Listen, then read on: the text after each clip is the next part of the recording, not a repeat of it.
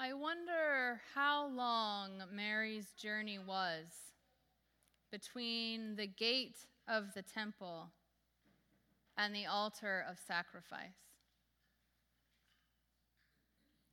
She and Joseph, and perhaps a good number of their extended family, we really don't know, had traveled, presumably from Bethlehem, after having traveled for the census and given birth, and waiting the 40 days required for purification after childbirth.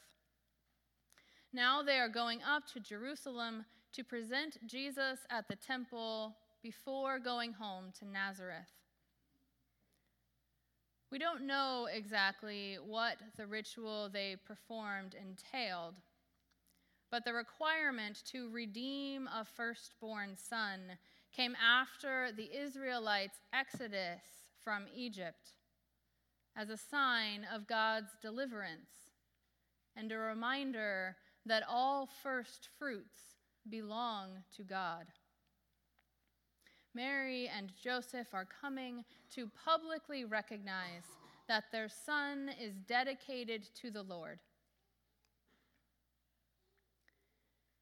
They'd walked probably for a few hours that morning, slowly, I imagine, as Mary was still recovering without the pain medication or ice packs that I relied on those first weeks postpartum. I see their dusty feet. And I imagine Mary having wrapped Jesus securely on her chest, leaning down every so often to kiss his soft, fuzzy hair or smell his newborn head? Did she feel his soft breathing and the quiet flutter of his heartbeat against the pounding of her own heart as they approached the temple gate? However long that morning's journey had taken, I imagine it was there stepping into the courtyard, walking those last measured paces to present her son to the Lord, that time seemed to stretch and collapse. Those few hundred feet seeming like they would take an eternity to cross and yet suddenly arriving at the altar of sacrifice all too soon, no time left to prepare for this moment. Was she beaming with joy at the chance to share this divine gift with the world? Or was she shaking in recognition of the enormity of what she was called to do? I imagine her emotions were mixed and overwhelming. When Simeon came over to them, was Mary tempted to cling more tightly, not to let Simeon hold Jesus? And Joseph, having walked every step of this long journey by Mary's side. I imagine tears brimming in his eyes as he sees them streaming silently down her face. Was he tempted not to come at all, to hide this child away, protect him in secret? as the busy life of the temple continues to swirl around them, the other sacrifices, the children running by, the voices of prayers and chanting, and people calling to one another across the courtyard, I imagine Simeon walking unwaveringly right toward them. Somehow he'd woken up that morning with a nagging sense of needing to be at the temple that day, more so than usual. He'd had life altering encounters with the Holy Spirit before, so he leaned in to that gut feeling. And now, as he sees Mary and Joseph making their way forward, everything else around him falls away. I can see his eyes. They are bright and warm, they radiate kindness. But there is something else behind them the gravity and sorrow of seeing the fulfillment of a promise face to face and knowing that this child will bring deliverance only through great pain. Still, a deep peace envelops him, settling down into his bones. Was Simeon tempted to ask for more time, to try to bargain not just to meet the baby, but to get to live long enough to see the salvation of his people. And of course, there is Anna, named by the gospel writer as a prophet. She is a fixture of the temple, there day and night, fasting and praying. I imagine people had begun not to see her anymore, to walk right past this aging widow. But this day, she suddenly becomes animated. Her quiet prayers have burst into loud praise. She's stopping people, interrupting people to tell them to pay attention to this child. Was she tempted to ignore her call to prophecy, to stop trying to get other people to notice, and to just wrap herself in the moment, basking in the baby's warm glow.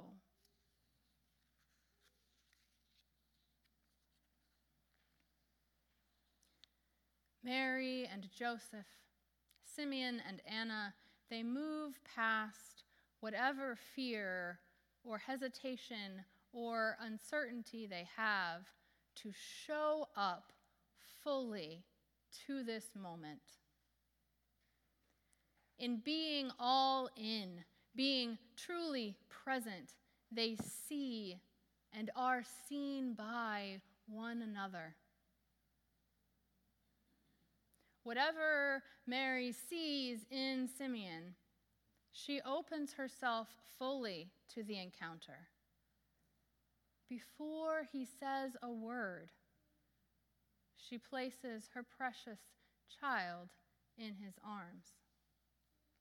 And she receives from him both blessing and truth that go deep to her core. Whatever Simeon sees in Jesus, and in his parents as they bring him forward, he is so open to God's presence that he recognizes the Messiah in this infant who cannot speak, who cannot do anything to make himself known. Simeon receives peace, an assurance of salvation and the absolute knowledge that what God promises, God is bringing to fulfillment. As they step fully into this encounter, so they are fully known. Much like we come to this table to receive Christ and are received by him. The body both recognizes and presents God in our midst.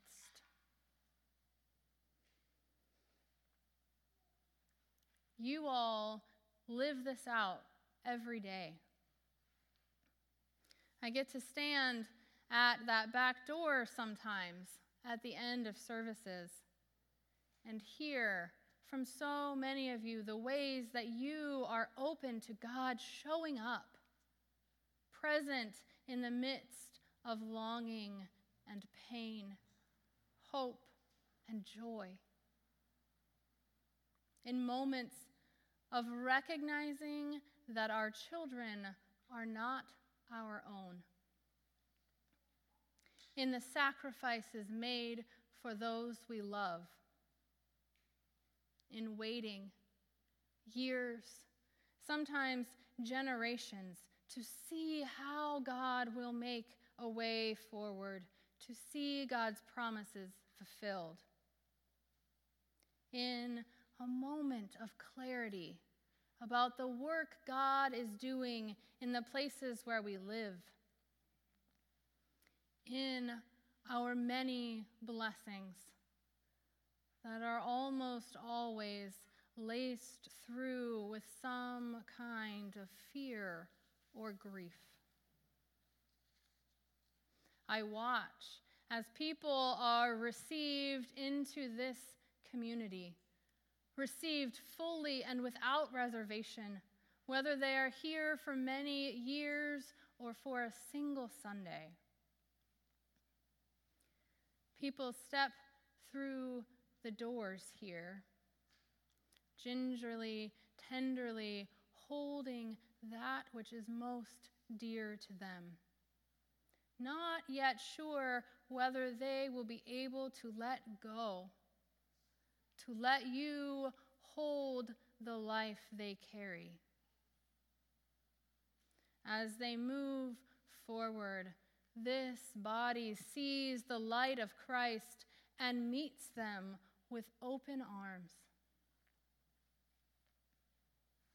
I have heard stories from you of being seen and known, held for decades among the people of this place.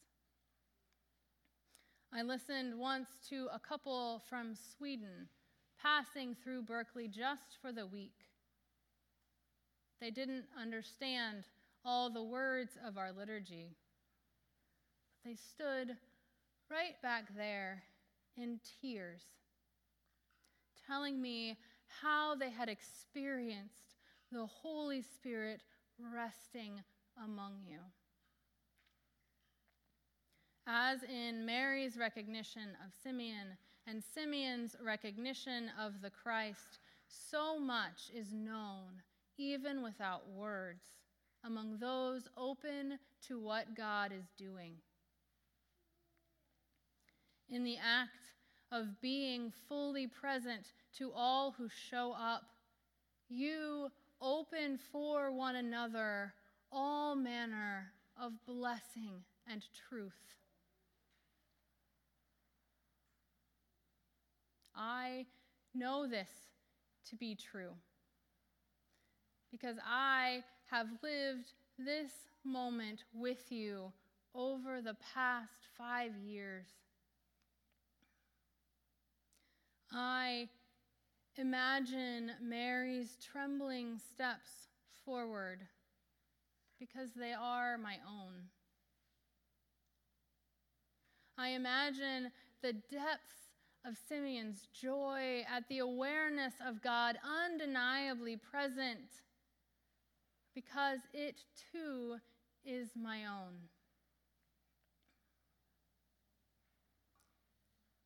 You all have seen me and blessed me and taught me the profound truth that carrying Jesus the Christ into the world necessarily comes with soul piercing heartache.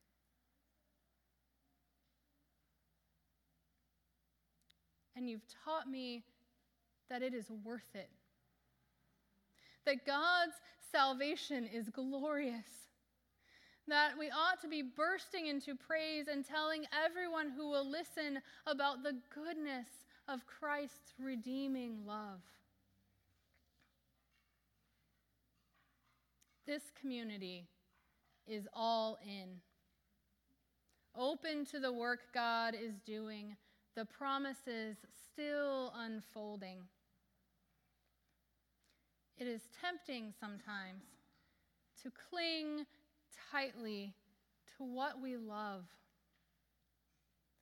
to avoid potentially painful situations, to reach for just a little bit more, or to turn inward, shielding ourselves from a world that will often ignore or reject a word of hope.